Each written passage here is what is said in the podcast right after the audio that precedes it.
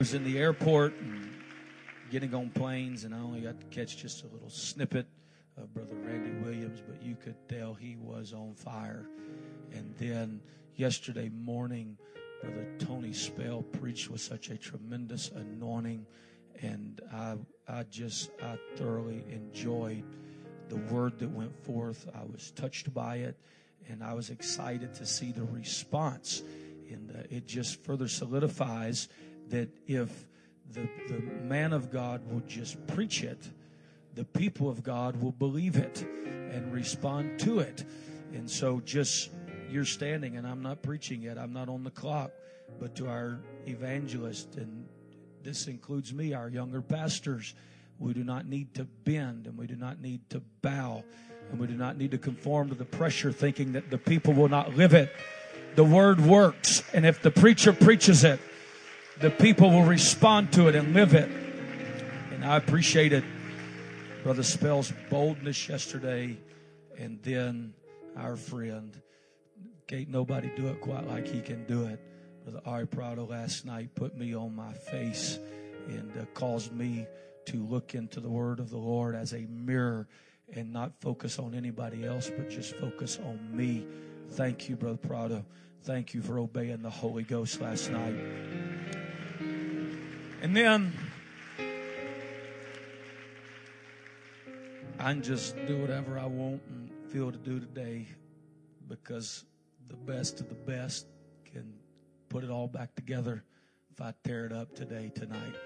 And we love Brother Cody and Sister Amanda Marks. He has been a tremendous blessing to the church that I pastor, and a tremendous blessing, and they are a absolute invaluable asset to the kingdom of God at large. We love you, Brother and Sister Marks. God bless you. God bless you.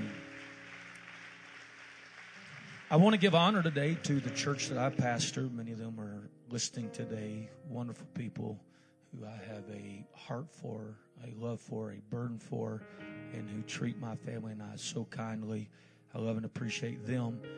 And then to my wife and children, I love them. But I've got to get a, give a special shout out today to my girl, Bella. And uh, I, I, I spent a few minutes crying in the hotel room this morning. I received a call from somebody that had delivered some chocolate chip cookies to our uh, school, and they said everybody was running around playing at lunch, and uh, so they walked inside, and Bella was sitting there at her desk, and she was working, and uh, they said, what, what's the deal? Does Bella not get lunch? And they said, no. She asked if she could work through lunch today and get finished so that she could hear her daddy preach at Stand Out. And so, Bella, I love you. You touched my heart. Bella.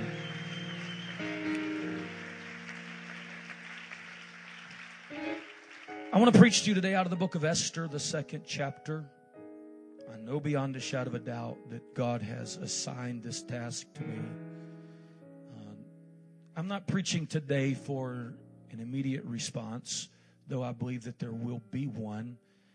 I want to really more talk to you than preach out of the word of the Lord and out of my heart for something that if you can get a hold of and embrace and buy into, it, it's so much bigger than just a right here, right now response.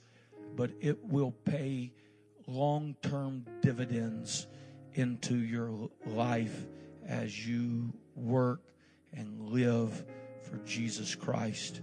And this is still the greatest life that there is to live, living the life of a Christian. Amen. And so today I want to preach out of the book of Esther, the second chapter, and I want to read the sixteenth and seventeenth verse in your hearing.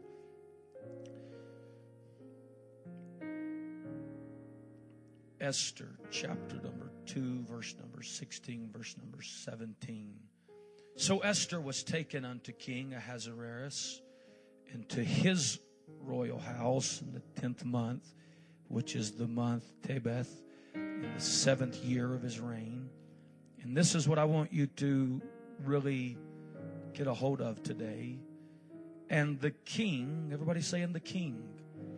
And the king loved Esther above, everybody say all, above all the women. It did not say he only loved Esther.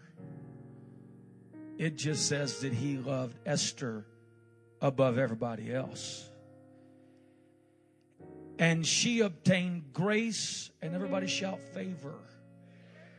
And she obtained grace and favor in his sight. It didn't say that nobody else obtained grace and favor. It just says that Esther obtained grace and favor in his sight more than all the virgins. So that he set the royal crown upon her head and made her queen instead of Vashti.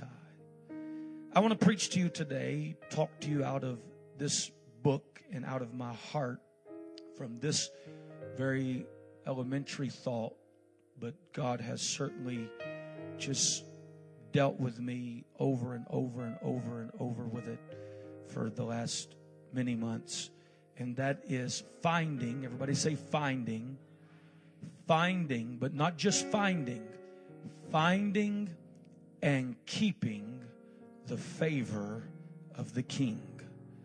Finding and keeping the favor of the king. God, we ask that you would help us today. We ask that you would anoint the ears of every hearer. We ask that you would open the hearts of the believer in this assembly today. We pray right now that as your word goes forth, that there would be such a great anointing, and that the word would be so readily received, but that it would get beyond just an right now hand clap and a willingness to do, but it would get into the fabric of the lives of these precious young people represented here today. We're careful to give you all the glory. Somebody shout in Jesus' name. Put your hands together one more time as you're seated in the presence of the Lord this morning.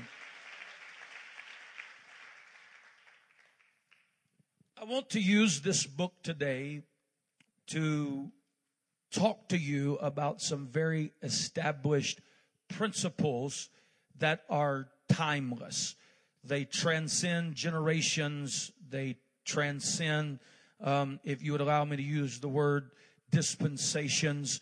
They are principles that have been built in the Word of God and revealed to us through the Word of God that are obtainable, and they are applicable to every generation, and they are principles that, if practiced, works the same for all people in all places.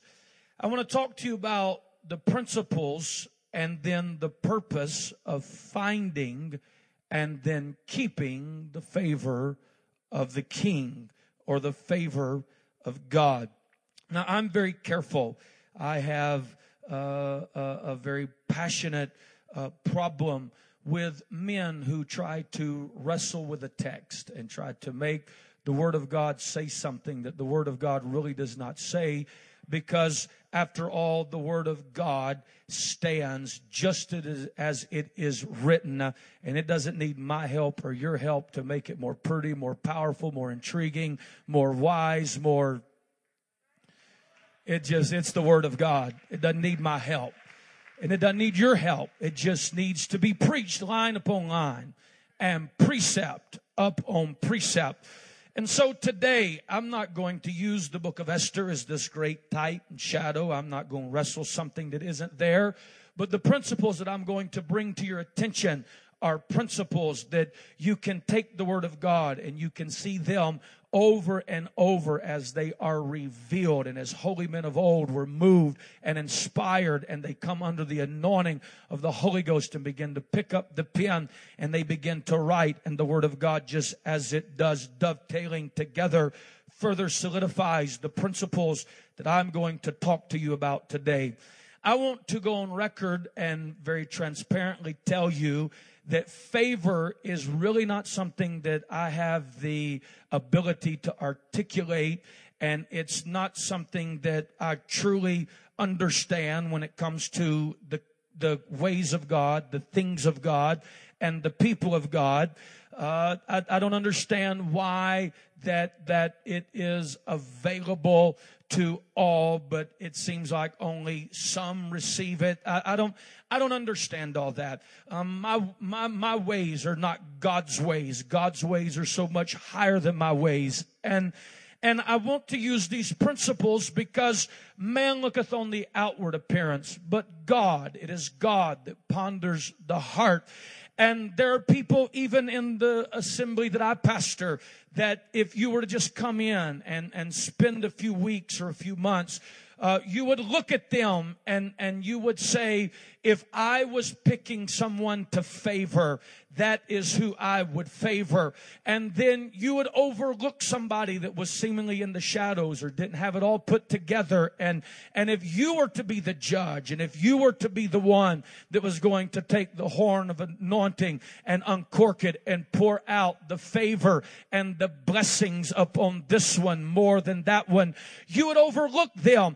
And yet, if you were to sit down and talk to me and allow me to be transparent, I could point out to you that though they may not look like they have it all together, they've got it all together. And just because they don't have to wear their money on their wrist does not mean that they do not have money. And just because they don't have to prove their status by what they pull up in at the church parking lot does not mean that they couldn't buy and afford anything that they wanted to buy and to afford. Somewhere, though they don't look like that they should have been the one to have it, though they don't seem like to be the one to possess it, somewhere there was some principles that was applied in their life that God began to favor them. It's not, there's several people that he favors in our local assembly, but Brother Mayo, there are just some people, I can't explain it. It frustrates me sometimes. It provokes jealousy out of brothers and sisters. But there are just some people that are favored more than others are favored. And that's a principle that's found in God's Word. And I don't like it no more than a lot of other people like it, because I don't like the fact that Brother Marks may be able to get a few more blessings than what I'm able to get. Or that Brother Prado may be able to access a little bit more anointing than what I'm able to access. But I'm not God. And the Bible says God raises up who he wants to raise up. And he sets down who he wants to set down. And it's not a democracy. He don't take it to a people for public opinion. He just does what he wants to do, how he wants to do it, when he wants to do it. And you can rejoice with them that rejoice and position yourself for that favor, or you can criticize and become bitter and backslide and never obtain that favor. But God favors who he wants to favor, and then he just kind of lets wonder who he wants to wonder. And I don't understand, and I'm not God. So I'm going to talk to you today about what I do know. I don't know a lot about how it all works. I don't know a lot about why God picks this one and God doesn't pick that one. I, I can't explain all that. But what I can talk to you about is some very established precepts and principles that it takes to both obtain the favor of God and to keep the favor of God.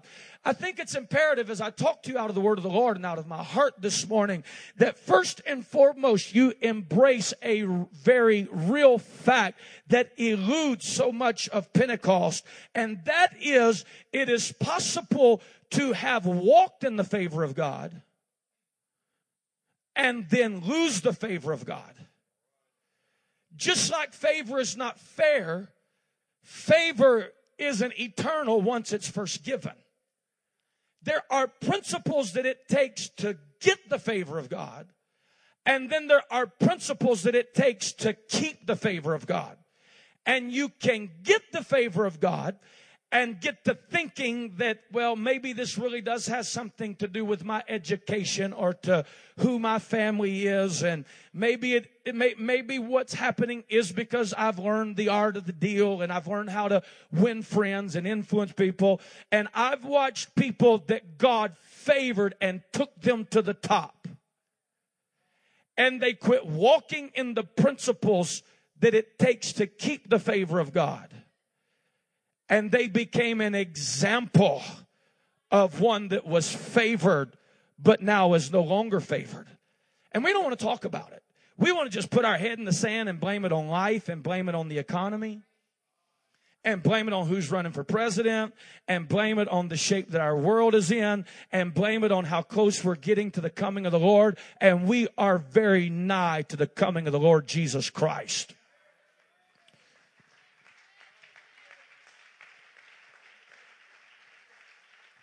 I guess since I'm just talking today, I can meddle a little bit. This world is not more wicked than it's ever been.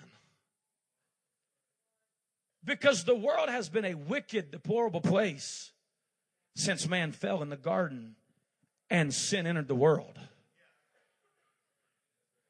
The issues that we're dealing with today are the issues of life that man has dealt with since the fall of the garden. Now we have more access to it today because murder can be committed and it can be tweeted out and broadcasted to thirty million people before they even catch who done it. But murders have always happened. Nations have always been at war with nations. Brothers have always been at war with brothers. You don't have to look past the first few chapters of Genesis to see Cain, to see Cain take the life of Abel. You don't get but to Genesis chapter six, and the Bible says the thoughts and intents of man's heart was evil only continually. So, so using the excuse that our world is more wicked and more terrible than it's ever been to not have revival is an unacceptable excuse. And I do absolutely believe that we are living in the eleventh hour. But according to Jesus, now not according to some men, and not according to some men who wrestle the scripture and give their own private interpretation, but according to Jesus, the eleventh hour servant gets paid the same thing as the first hour servant. And that tells me uh, that if the first hour servant in the book of Acts could have book of Acts revival, then the eleventh hour servant in two thousand sixteen has the same access to book of Acts revival. We've got access to the same power, the same healing, the same deliverance. We've just got to get our eyes back on who we're working for and not on the world that's around us and get the favor of God once again working in our life.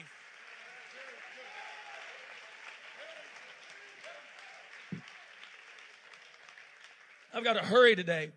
It's possible to have the favor of God and lose it. Because I read to you that, that that the Bible very plainly and very firmly, very black and white declares that Ahasuerus took the crown from Vashti and placed it upon the head of Esther. That means that somewhere Esther... That means that somewhere Vashti had found the favor of the king, but then she lost the favor of the king. And I'll tell you how she lost it. You don't have to read, but in the first few verses of the first chapter, the Bible says that the king, he has a party to show off all of his accomplishments. You know that's what you and I are, don't you? Is where what the king is using to show off. See, you haven't been called out of darkness into this marvelous light to just sit on a pew and get your family put back together and drive a nice...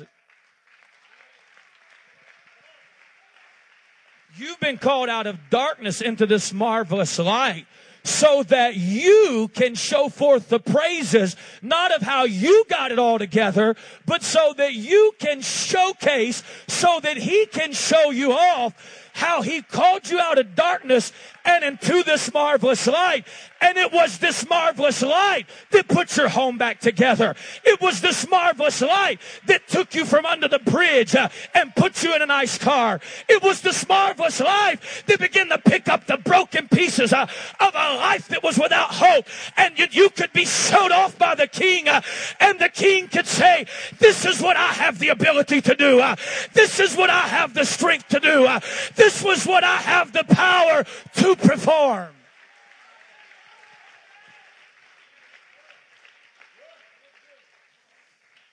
And he gets to showing off the things in the kingdom. And the Bible says that somewhere in this feasting, that he says, I want to show you the crown of my accomplishments. Now, the Bible says that Vashti, she was having her own party. But while the king was having a party in his own house, the Bible says that Vashti was having to have a party also in the king's house. See, don't you ever forget that the king can do this without me, but I can't do this without the king. He can have his party without any one of us, but I can't have my party without him.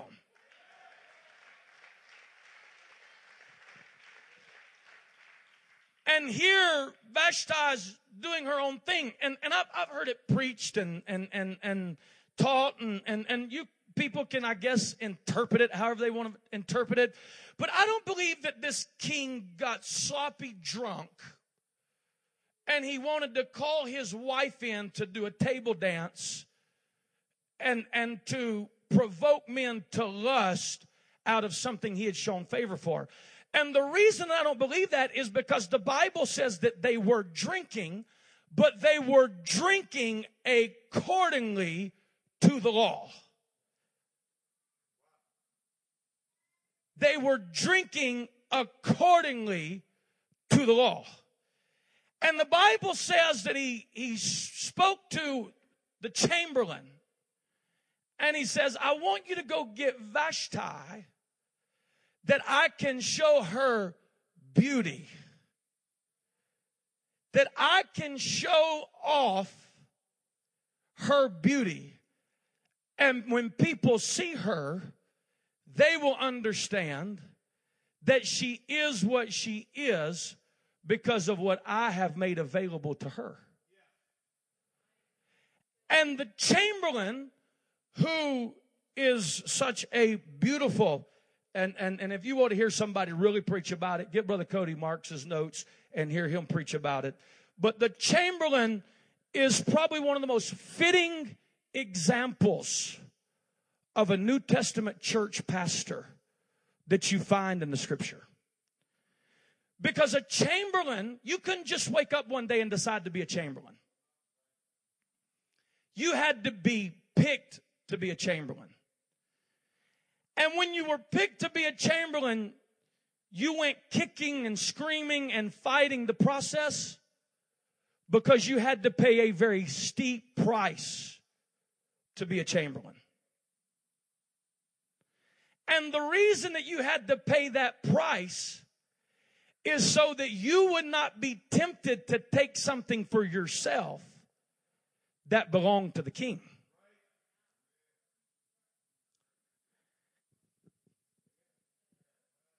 That's why I have a problem with with preachers who who are, uh, I want to say this the right way, and I'm not talking to pastors, I'm talking to young men right now, who just have stars in their eyes. And it's about what they can get and what they can See, to really be the king's man, you have to pay such a price that you pity the king's people, not envy the king's people.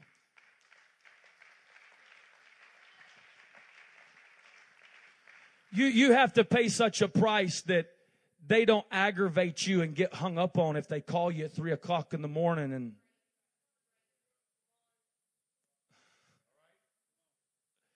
anyways.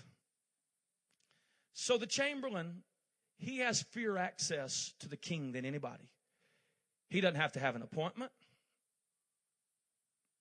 He doesn't have to schedule a meeting. He doesn't have to ask permission to come in and out. He has been handpicked by the kingdom. He has paid the price for his position. And therefore, he has unrestricted access to the king.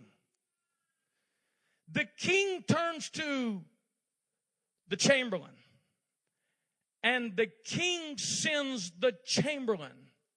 I'm talking to you about losing the favor of God. And, and I'm going to try not to be too long, but I want to give you this today. It'll be well worth your time if you can receive it.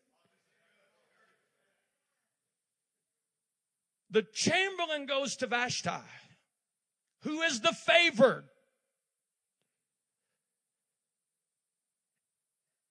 And it's requested that she comes, and the Bible uses the word perform before the king. And the Bible says, it did not say that Vashti refused to come, that she did not want to go perform for the king. But when you read it, you get the understanding she didn't like the fact that the king was using somebody else to come and call her into his presence. Because the Bible says that she would not receive the word to perform that came by the way of the king's chamberlain. She had walked in that favor and in that position and in those blessings for so long, that when the king's man come to give her some instructions, she said, well, if that's really what the king wants, the king will talk to me himself. Well, well, well, Pastor, I know this is the instructions you're giving me, but, but let me take a little bit of time and pray about it.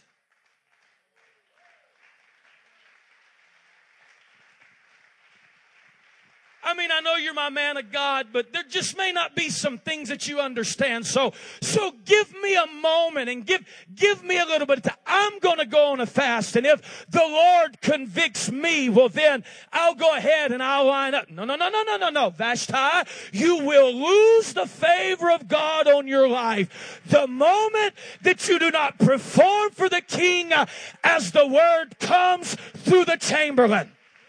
Let me tell you, you may not feel like clapping, but if the king is wanting people to clap and the chamberlain steps up on just a midweek Bible study and says, clap your hands, all you people, it's not whether you feel like clapping or not or whether the king talked to you directly about clapping. You better get on your feet. You better put your hands together. You better give the king the best performance that the king's ever received in his life.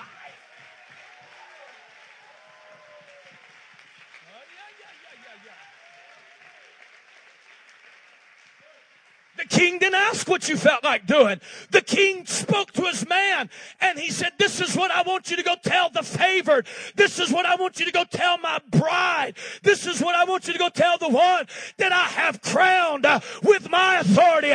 You go tell her that this is what I want. And Vashti, the moment that you can't receive the word of the chamberlain,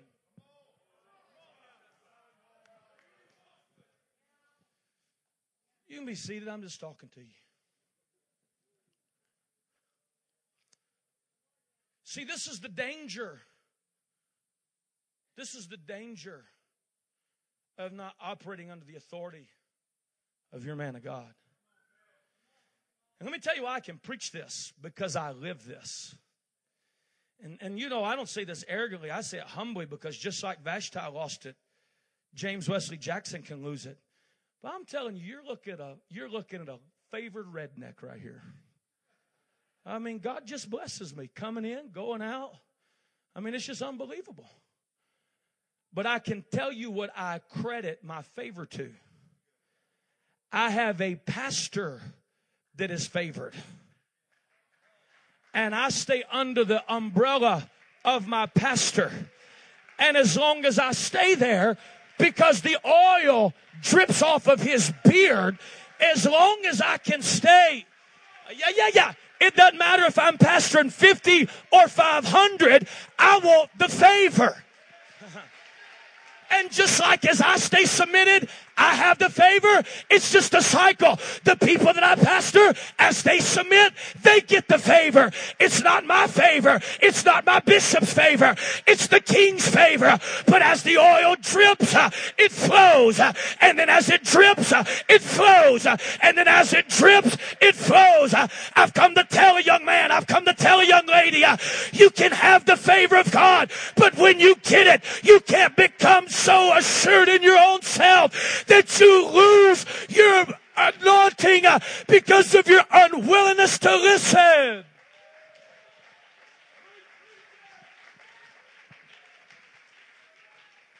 Hey, I don't preach preachers in our pulpit that my pastor won't preach. You can do whatever you want to do. And, and I'll just be honest with you, because I would tell him, and there are people there listening to Holy Ghost Radio, there's probably some of them that I wouldn't use, that I probably have a different opinion of them than what he has. But I value my favor more than I value my opinion. Now this, I don't know, you, you can justify it. You can write it out and cut it off, and you can do whatever you want to with it. But you're not going to mess up my favor. You're just going to mess up your favor. And Vashti, she couldn't come perform. She said, mm-mm. Now see, here's, here's, here's the things that you don't know unless you've been there. The king, Brother Marks, doesn't make a judgment call on how to deal with the one that won't perform, because the king don't bypass the chamberlain. He has a meeting with the chamberlains. And he says, I want to know what you think about me handling Vashti. See, when a man of God pays a price to speak on behalf of God, there are just some liberties and some powers that God, I don't understand it. I'm not saying it's fair. Matter of fact, I'll go on record and say I don't think it is very fair. But I can't change the word of God. And there are just some places that God allows that man to go that nobody else gets to come. You may not believe that, but when Mordecai come to Esther and told her to go, even the favored said, He, he, he hasn't called me. And it could be that because I'm coming unbeckoned, that he could. But the chamberlain, he didn't have to schedule that appointment. He come and went as he chose. And Ahasuerus set the, the chamberlains down. Get, I don't want to wrestle scripture and make it something that it's not, and so this is just an opinion, not a typology. But I do find it interesting that there were seven of them. And then when John begins to write in the book of Revelation, he writes to the seven angels or the seven pastors of the churches. That, I'm not trying to make a connection. I did make the connection. It's important you get that.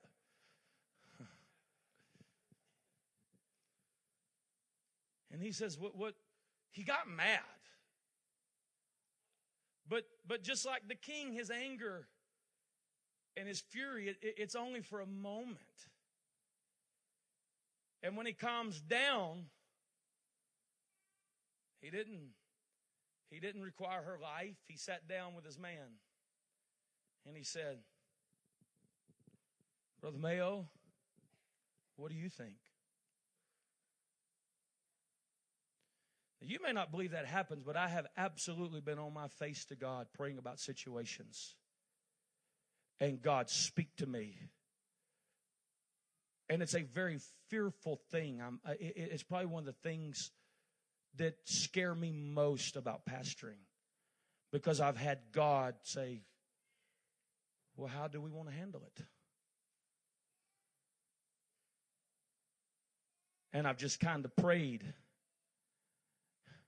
and sat back and watched God do it. Just like I was laying under their pew weeping and crying and praying that he would do it. I've watched God move people out of assemblies that people thought it couldn't go on without their presence.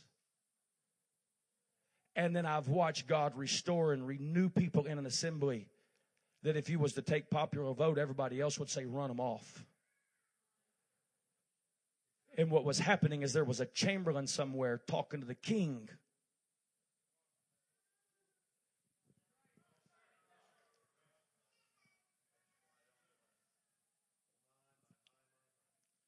The chamberlain speaks up. And you can see the reverence in him. He says, no, you're the king. He said, but this is what's going to happen. Everybody here knows. Everybody in this kingdom knows that you have favored Vashti above everybody else. And now you can handle this any way you want to handle it, King. But if you allow her to keep that favor and you allow her to walk in that favor, then what's going to happen is those who are not the favorite, but are still favored, all the women of the kingdom are going to go into their husbands. And they're going to say, if Vashti can do anything she wants to do and keep the favor, then I can do anything I want to do and keep the favor. And by the time it's over, there's going to be no order in this kingdom. And we're going to fail to be able to continue to operate like we're operating. The king says, well, what do you think? And the chamberlain says, I tell you what I think that we should do. I think we should make an example out of her. Not, not take her life in a drunk driving accident as she's left the party that she had no business being at.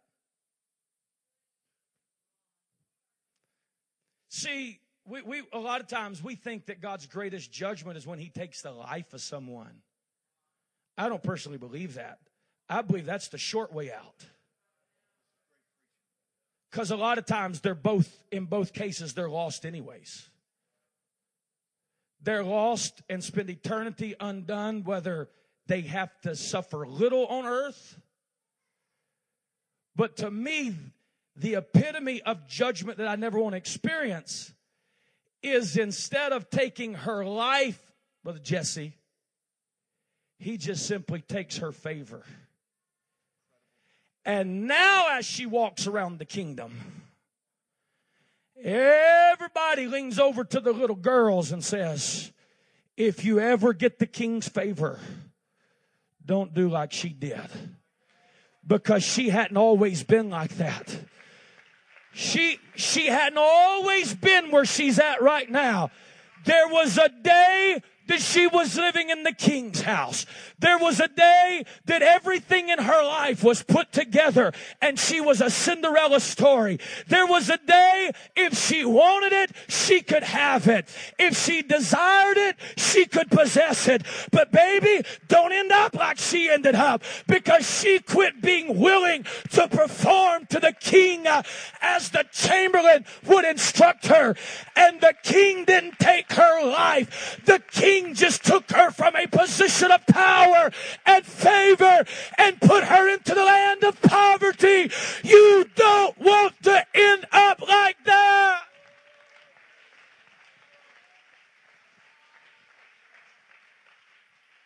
I'm telling you, you some of the saddest situations I've ever dealt with as a pastor is not people coming in from the world that their life has been shipwrecked, but it's people that at one time they were the biggest tithe payers. At one time they were the greatest soul winners. At one time they couldn't do enough for the pastor and for the pastor's family and for the pastor's children and for the church that they attended.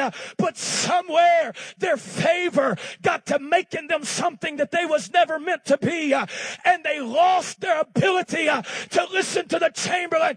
And I have dealt with horrific situations, uh, not from people coming out of the world that never had the favor, but from people that they had the favor that everybody wanted, uh, and they lost it. I'm telling you, God's hand and God's favor is upon. I'm preaching to young people. There is God's favor upon lives in this house today. God's going to bless you in ways you can't even imagine. But don't you ever forget, his blessings is not to make you rich. His blessings uh, and favor is going to be upon your life so that you can continue to facilitate the vision and the mission uh, of the kingdom. Uh, the favor's not about you. Uh, yes, you can enjoy his nice house. Yes, you can walk around with prestige because you're his baby. But don't ever forget, the reason it's all happening is because there's going to come a day he's going to say, go get her, because I want to show somebody else what I can do if I give out my favor.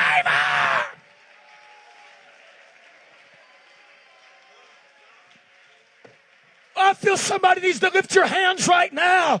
And you need to quit being afraid of the favor and blessings of God. But you need to make a commitment. I will not let favor shipwreck my life.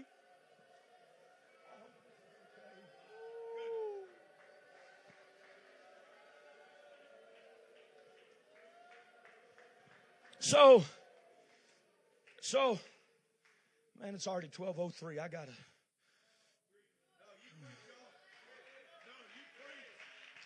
So they start, man, they start rounding them up from everywhere. Woo.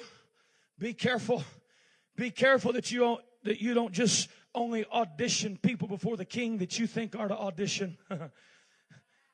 The king says, go into every province.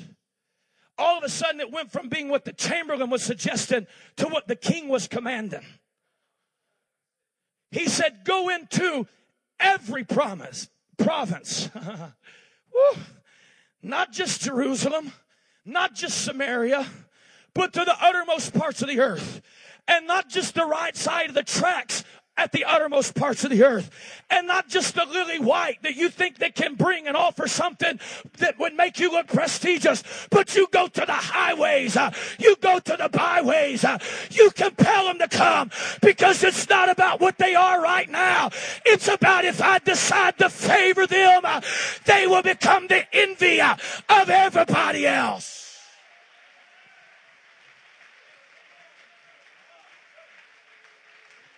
They, they, they, you be seated. They start gathering them in. I'm, I'm not a scholar, and and and and my A D D has trouble staying focused on those who are scholars. So I don't really know how many they gathered because there are so many different opinions. But there was a lot.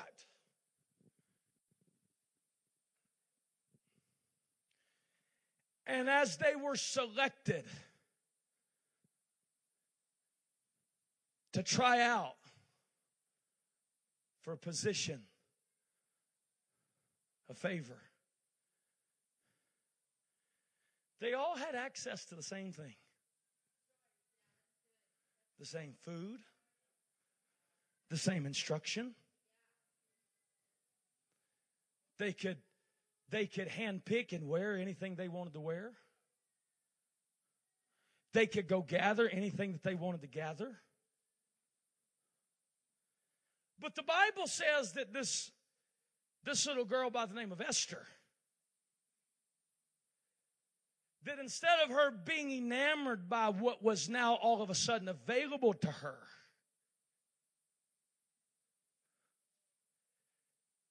She finds her a chamberlain by the name of Haggai. And she says, Haggai, I know everybody says that they want it, but nobody knows the king like you know the king. And Haggai, I'll always give you the credit for it if you'll just show me the way to being the one that he picks. Hey, it, it was just custom. You, you can read it. This isn't scripture, but this is custom. It, it's still a custom today. You, you can go into England, and they, they've got the, the queen. She can wear any jewels that she wants to wear. She can go pick them at any time she wants to pick them. But they're not hers. They belong to the kingdom. And no doubt that when that war chest, here Ahasuerus has conquered most of the known world. He has brought all the precious metals and golds and silvers and jewels, and he has made them available to those that are getting ready to try out for him. And you take these little ladies that have been raised in poverty, and you take them in, and now all this is available to them. They forget that the king doesn't see things the way the pauper sees things. And the king is not impressed with the same thing that the pauper is impressed with. And I see them as they start running and fighting and fussing over the, the, the most bling bling. Because, man, this, this bling bling is to help me impress the king. And what they don't realize is the king's put it in a room that he never even visits. That's how much that means to him. Kind of like the king paves his city with what the pauper thinks is most valuable. He builds walls out of jaspers. And the gates in his cities, pearls mean so much to him that he just puts them out for all the elements to affect. That's how worried he is about the pearl. And while all these little auditioners are taking what in their eyes would make them acceptable, I can see Esther as she comes up besides the chamberlain. And he says, you know what he likes. And you know what the Bible says? Now this, again, I'm just talking to you out of the Bible, out of the book of Esther. That's all I'm doing. This is, the Bible says because of the way that she was handling herself, before she ever found favor with the king, the Bible says that she began to find favor with Haggai, the chamberlain.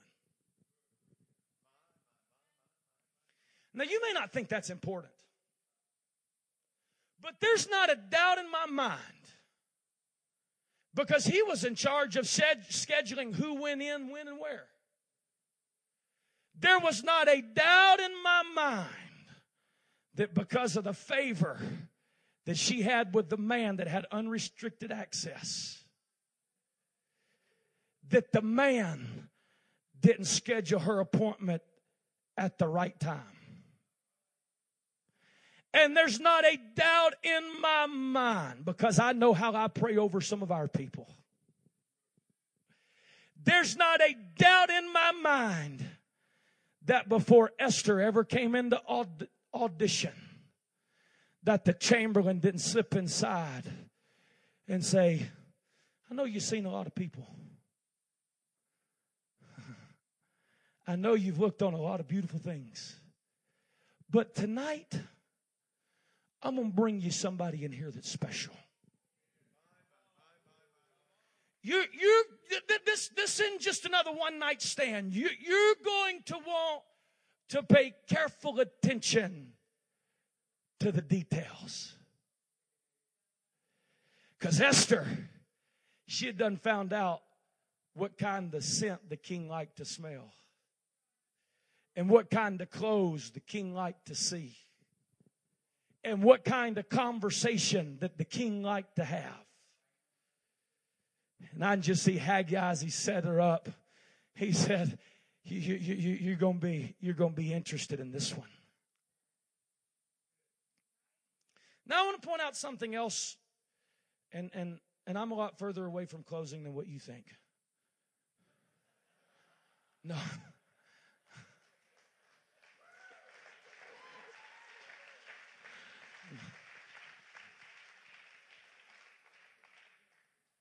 Listen, Brother Marks is only going to preach twenty minutes tonight, give an hour altar call, and we're going to pray two hours. So y'all give me thirty more minutes.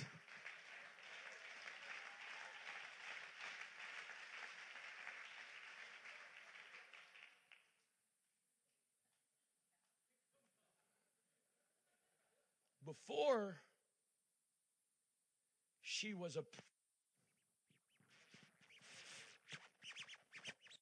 Sound man must not want me to keep going. No, I'm just... Dear God, I've done out-preached a C D and a mic. Hey, let's give it up. This man does a great job year in, year out. Let me turn this one off.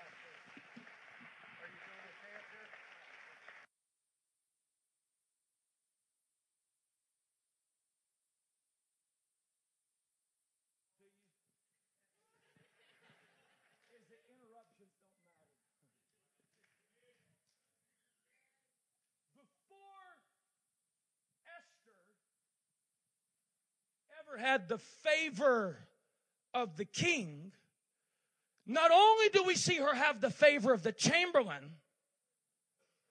but the Bible says that she began to get favor with all the people. Do you know, young man, that your anointing is pretty much useless if it's not received? Now you, you can get this attitude, well, I'm just going to do it my way. I re- I'm God's man. I really don't care what everybody thinks. But let me tell you, Samuel anointed Saul because God told Samuel when he come in contact with him, that's my man.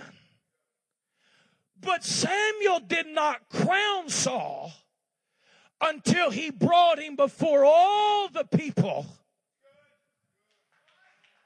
And the people said, this is our king. You can have the anointing, but if you're not as willing to, to, to acquire the favor of the people as you are the anointing of God, you're going to one day be an old, bitter, messed up, tore up, used to have been. Because I'm going to tell you, there's people... There are people in my assembly that I would love to use. They've got an anointing.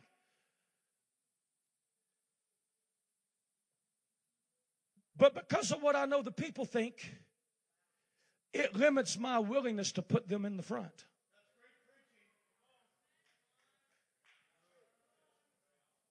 Because just like they can help me more than anybody can help me, because they really don't care what the people can think, it's like playing Russian roulette because they can also hurt me more than anybody can hurt me.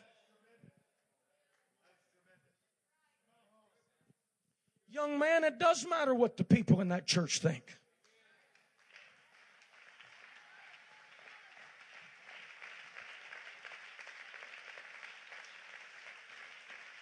Now, you got to preach it just like God gives you to preach it. But you can also be sincere enough to get down on your knees and say, God, make my words acceptable tonight. Let me preach with passion and anointing. Not because you gave me a word that I'm going to get to wear somebody out, that I've been wanting to wear out for. No, no, no, no, no, no, no. You got to get the favor of the people. You got to get the favor of the man before you ever have the opportunity to get the favor of.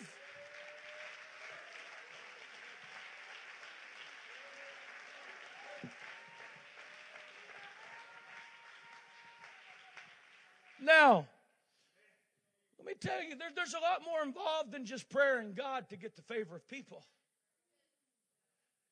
It takes you submitting to a very dirty word called discipline. Now, I, I guess you could say I'm twisting the scripture here, but I, I really believe this is kind of how it happened, because I live in a house with three girls.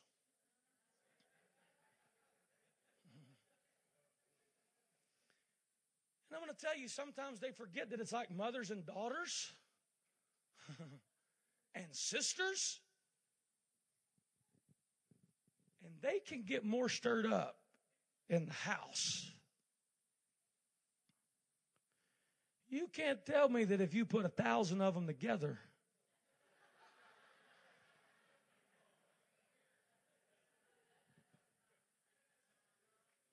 there was some cat fights going on. There was some jockeying for positions going on. There was some trying to establish a pecking order going on.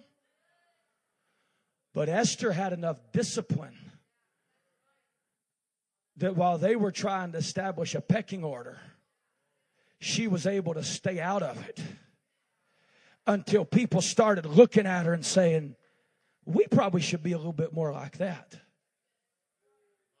That's the young men and young ladies I use in our church. It's not who can preach the best, who can teach the best, who can talk the... S- I use the ones that while others are starting fires, they've learned to put out fires. While others are causing trouble, they've learned to diffuse trouble. And that's not just the people that I use. That's the people that our people receive when I use them.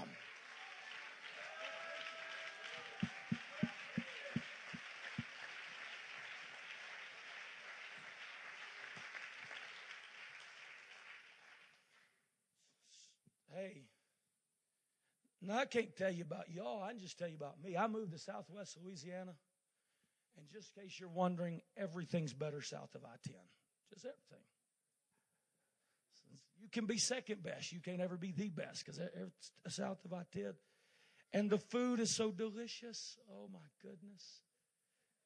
I gained fifteen pounds the first thirty days I was there.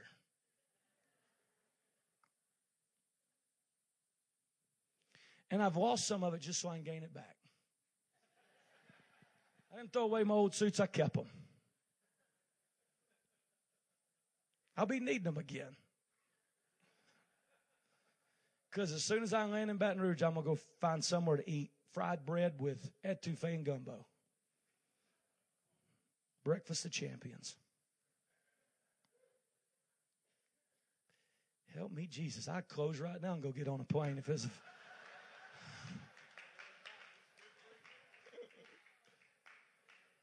Brother Sergeant, if I'm guilty of doing that, you take these young ladies out of these provinces that they come in with very shapely figures.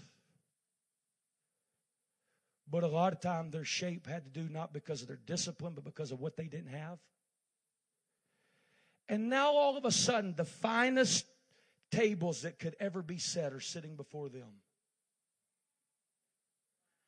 There's not a doubt in my mind that some of them disqualified themselves from getting a second look.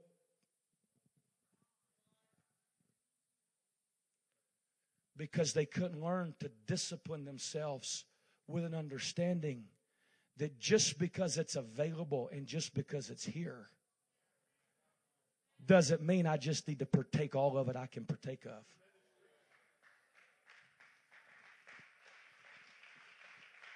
You may think I'm twisting scripture, but but but I'm not, because Hebrews would say let us lay aside the weights and the sin. There are things, now I'm not talking about your size. Help me, Jesus. See, I guess that's the bad part of just talking to you, too. You can say some things when you're hollering and people really don't catch them.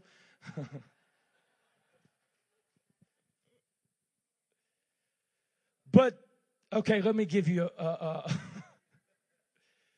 Paul said, just because they're lawful... Guess what I'm talking about, size. I'll just talk about just because it's lawful doesn't mean it's expedient. Because sometimes you want to be careful that your favor provokes other people to seek the favor. Not that your favor makes other people feel that they're not worth anything. Because it's okay for you to eat meat. But if meat would offend your brother, why don't you just step back and just, instead of enjoying it where everybody can see, and some people can feel that they'll never be good enough and never have enough,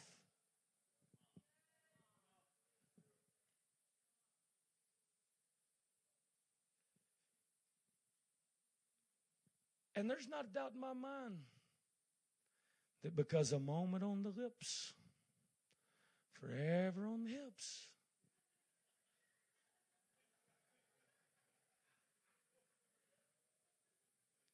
I'm not Donald Trump. I'm just a preacher, so I'm not going to get off color.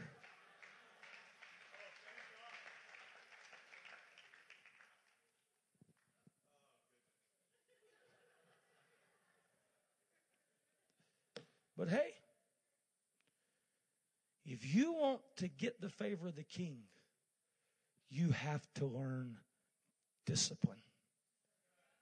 And that is something our world despises in two thousand sixteen. We live in a generation that would rather look rich than be rich.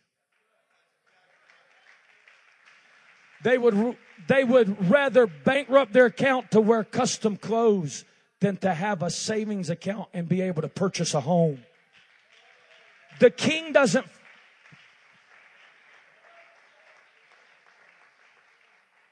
Because see, when the king starts giving us favor, he wants to know, can he trust you with his treasure? Because when he starts pouring out the favor, he's not looking for a tightwad Todd that still has the first penny of the first nickel he ever made. Because I believe God gives it to us to spend. But he is concerned with how we spend it. That's what a good steward is. A good steward does not have a closed fist and not spend.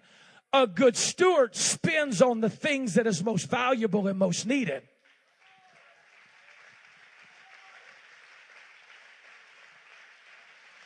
And I'm going to tell you, God's looking for people to bless abundantly financially that'll say, you know what?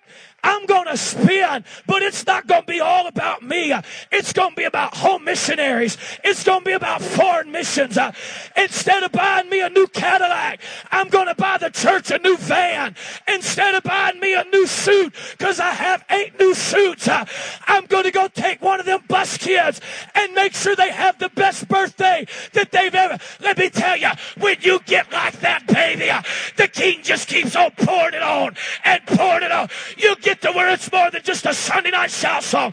Every time you turn around, he'll just keep blessing me. I've come to tell somebody today, God is getting ready to bless you financially beyond your wildest imagination.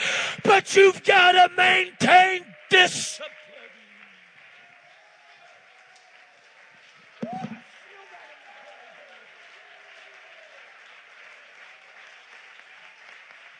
Esther, you're going to be able to enjoy the crowd. There's nothing wrong with a nice house. There's nothing wrong with being able to take a nice vacation. But don't let the blessings of God make you so rich that you're gone every weekend. And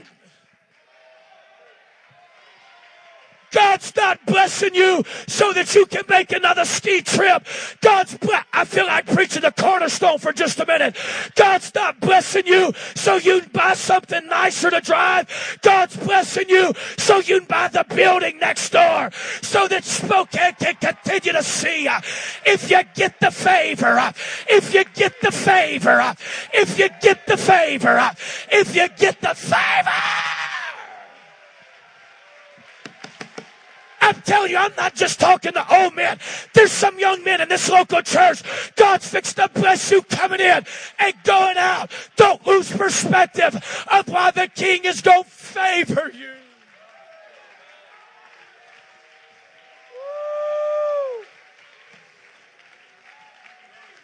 Somebody needs to lift their hands and say, if you're going to do it for somebody, do it for me. If you're going to do it for somebody, right here, I'm your man. I'm your girl.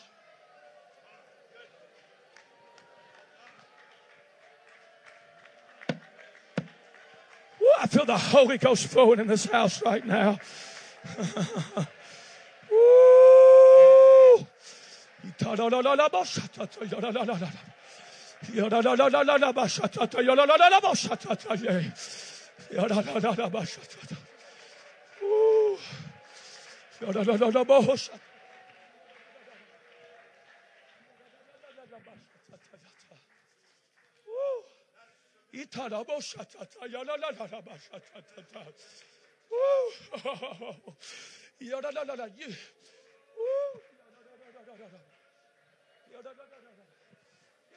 Brother Jackson, you just don't understand. Sit down. I'm going to tell you how much I do understand.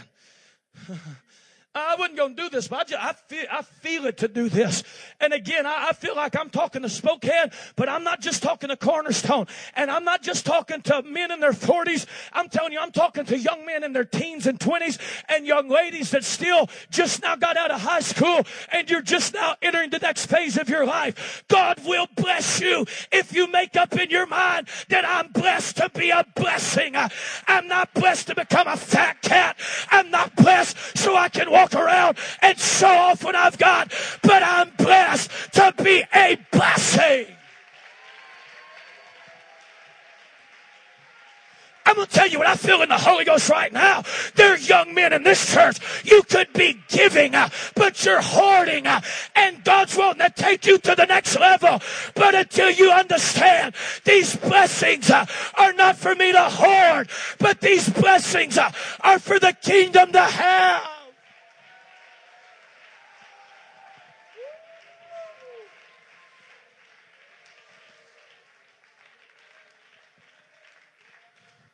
I went to Calvary Pentecostal Church. I'm following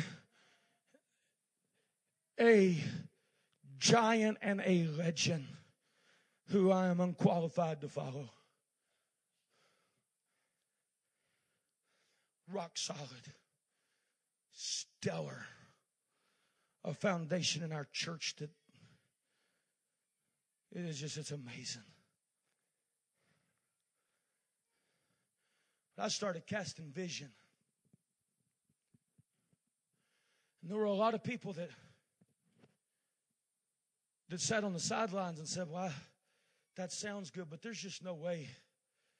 God's going to have to do something different because there's just no way we can make it happen with just.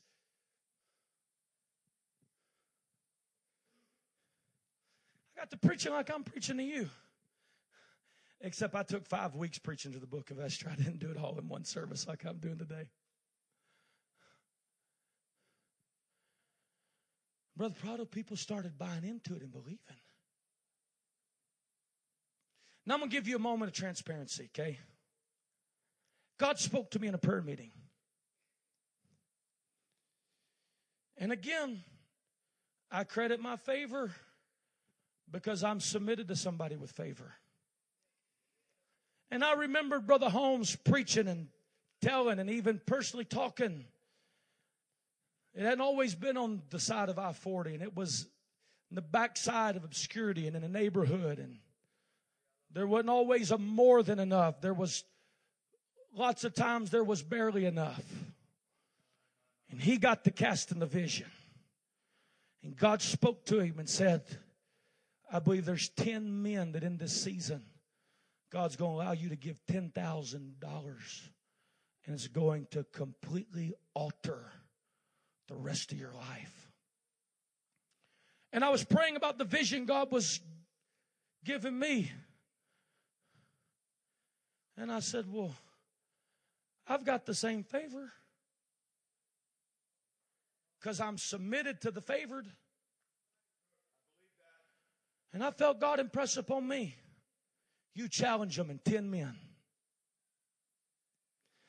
I'd like, I'd like to stand here and pull out my chest like a little banty rooster and strut and say, man, I got up there and I did it, and that's what happened. I almost cheated our people if it had not been for the grace of God. Because I got to preaching about stretching and how the miracle is when people are willing to stretch without disconnect. And I got to talking about how that Moses, when he stood before the Red Sea, that before God would do what only God could do, he made Moses take what was in his hand and stretch it as far as he could stretch it. And I said, I believe God impressed upon me that five men during this season is going to be able to give ten thousand dollars. I'm going to tell you, God did it as much for me because of what I knew he had spoke to me as he did it for me to be able to testify to you about it. I didn't, I wasn't taking up an offering. I was just preaching. An anointing came over me. I closed my eyes. I'll never forget it. I was kneeling down in our pulpit, and I looked up, and there was a check laying there for ten thousand dollars. And all of a sudden, not one, not two, not five, but ten families wrote out ten thousand dollars checks. Now, the reason I didn't get up there and preach about ten, because to be honest with you, I couldn't think of five. I thought, man, if I just say five and we only get three, shoot for the moon, land on the stars, we still had a party.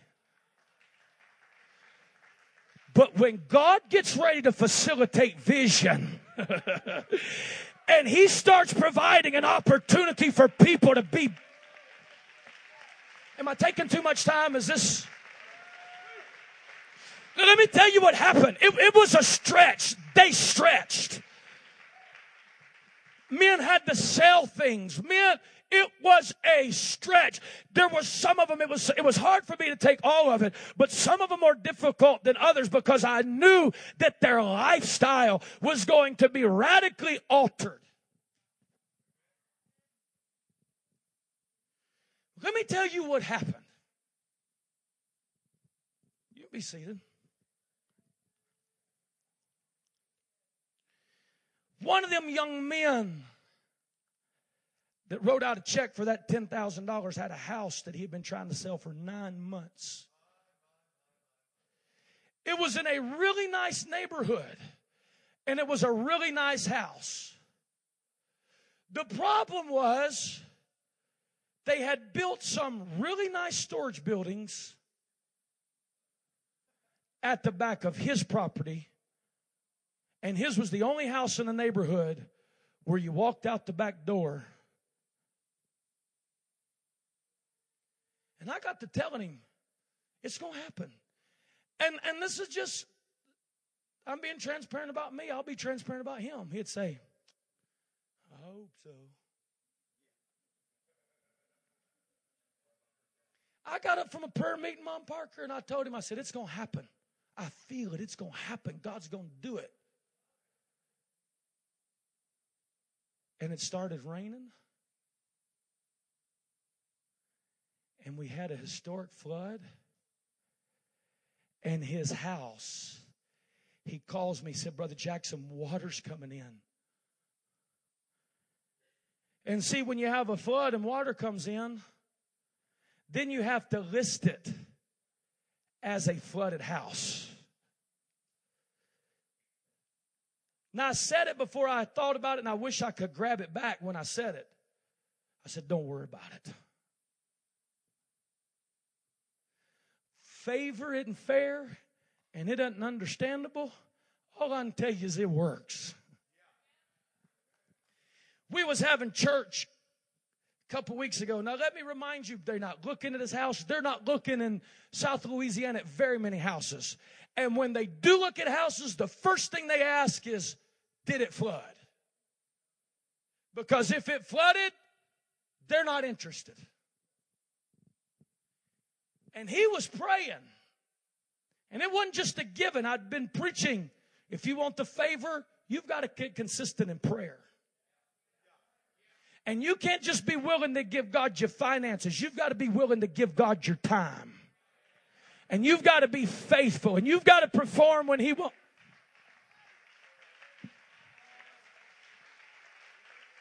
I'm going to stop. But Sunday night, he was praying. Woo, we was having one of them kind of services. And the Lord spoke to him and said, it's done. Quit asking me for it and just start praising me for it.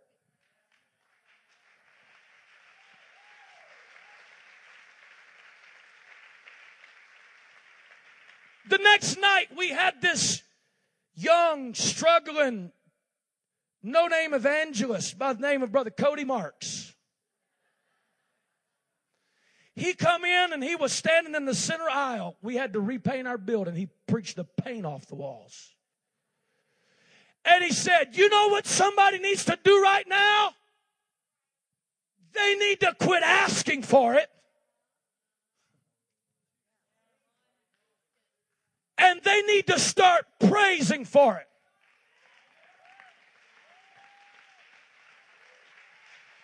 Brother Sean gets a text.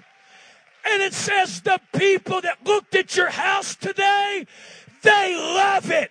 And they want to give you an offer. They want to know it. Wait, wait, wait, wait, wait, wait, wait. That's good, but it gets better. You can be seen in just a minute. Because it had flooded, they, for the bank and, and just legalities, they had to come in and do the, the, the testing to figure out how much moisture was still in the house. And he had to cut a piece of sheetrock and some other stuff. And they... they So this this is going on, and, and so they've there's an accepted offer, and they come to him and said, well, the moisture level and, and, and, and the possibility, not that there is mold, but the possibility, I think is how it was, for mold. Told the realtor, said, we, we want him to come back down such and such. When I tell you, it's not about you, it's about the king. The realtor called. Now, you just have to know Brother Sean. Now, he can play that harmonica. But he's not, he's not one of these guys that's just, he's more comfortable in the shadows, cream of the crop, salt of the earth, don't cause trouble, got a good family. He just don't need the attention. He wouldn't get mad at me for using him today, but he would be embarrassed because he just, he don't like the attention. His realtor called him. And she starts going down this list of things. And she says, what do you want to do? Now, this ain't Brother Sean's nature. But he said, we ain't doing nothing. Said, they don't even know it. But God sent them to buy my house. And he's at work. He told that realtor, he said, I'm going to shut my door and I'm going to pray. And Brother Sean shut his door. And that engineering firm, and he got down and he was just, he was praying. And the realtor called him back. And she said, I don't know what's wrong with these people. They must be crazy. But they said, just forget about everything they was asking for. They decide they just want to take it as is. Brother Sean said, they're not crazy. This is a miracle from God.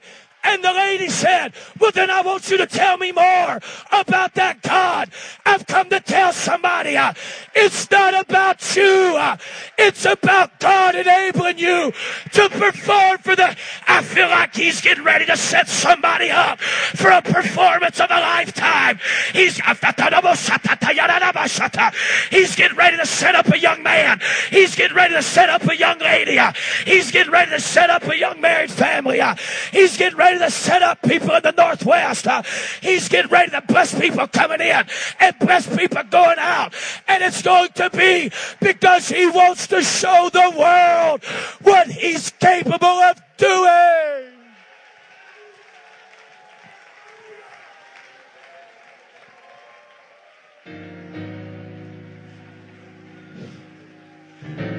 I could tell you about Roger Duncan. I could tell you about Roger Duncan, whose work was so slow. And last week, his daughter, who's backslid, picked up the phone and she said, Daddy, quit praying for work. She said, I'm tired of answering the phone. In the last three days, we've got more work than we've had in the last ten years. Uh, quit talking to God about it. Uh, he said, you think I'm going to quit talking to God? I'm going to keep talking to God because it's favor. Uh, it's favor. Uh, it's God. It ain't just about me getting more work so I can bless the church. It's about a daughter who maybe might be a little bit doubtful. Does prayer really work? And you get somebody with favor that gets to praying. And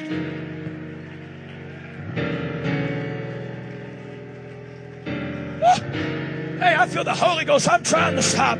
I can tell you about Brother Jerome Guyot, who wrote out one of them checks that was having to work away from his family, and he was having to work shutdowns, and he was having to be gone, and he wasn't liking it. And sacrificially,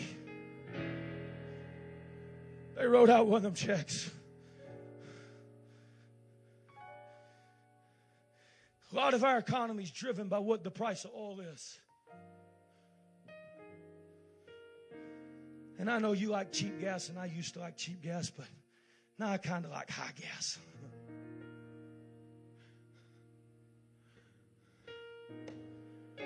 Company calls him out of Utah. Says, we want to we want to make you an offer. So what, what, what kind of offer? Said, really? Instead of us making you an offer, why don't you make us an offer?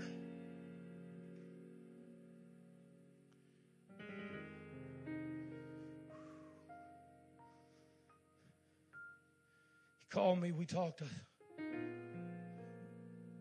said, won't you? We just agreed. You made an offer. Called him back. He was, he's worried, kind of, because, I mean, this is a job. You, you don't want to ask for too little, but you sure don't want to ask for too much, because in this economy, people's not getting hired to be consultants. But see, when you got the favor of God, and you're in the world, but you're not of the world. He said, yeah, that, that sounds, sure enough, sounds good to us. He said, well, and this was what he was a little bit nervous about. He said, where, where am I going to have to, where am I going to have to work from? Because they're in Utah. They said, do you got a laptop? Said, do you have a living room?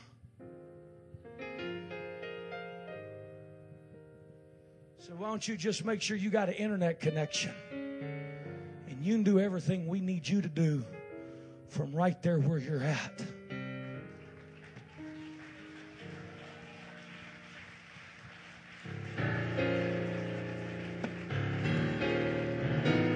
could tell you about Brother Jason. I could tell you about the people that's God's healed. I could tell you about... The, I could tell you on and on and on.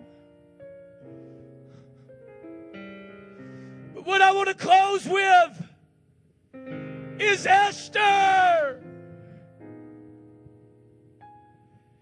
You cannot forget.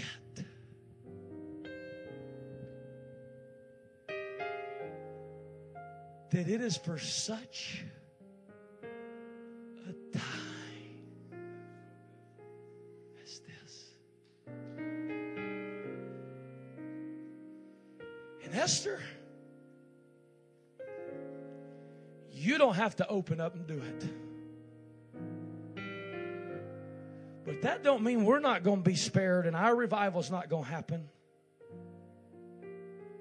It just means just like he did with Vashti, Esther. God's going to sit you down. And he's going to raise somebody else up. And Esther says, if I perish, if I give it, and he don't give it back. I'd rather him, I'd rather me give it than me be stingy and him just take it.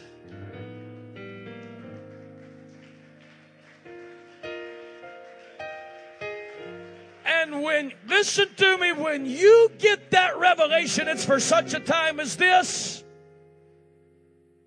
The Bible says that Esther stepped through them doors. And the king said, whew, there's my favorite. Come on in here, love. What you want? You ask for it. Just ask. And according to my wealth, not according to your need. Don't ask for just enough, because it's not about what you need. It's about what I can offer. And I'll give it to you if I have to write out a check for half my kingdom. And Esther, she says, I, I ain't wanting, I ain't wanting something for me. Now, this is what provokes favors from the king. She said, I'm not wanting something for me. I'm wanting to be a blessing for the kingdom.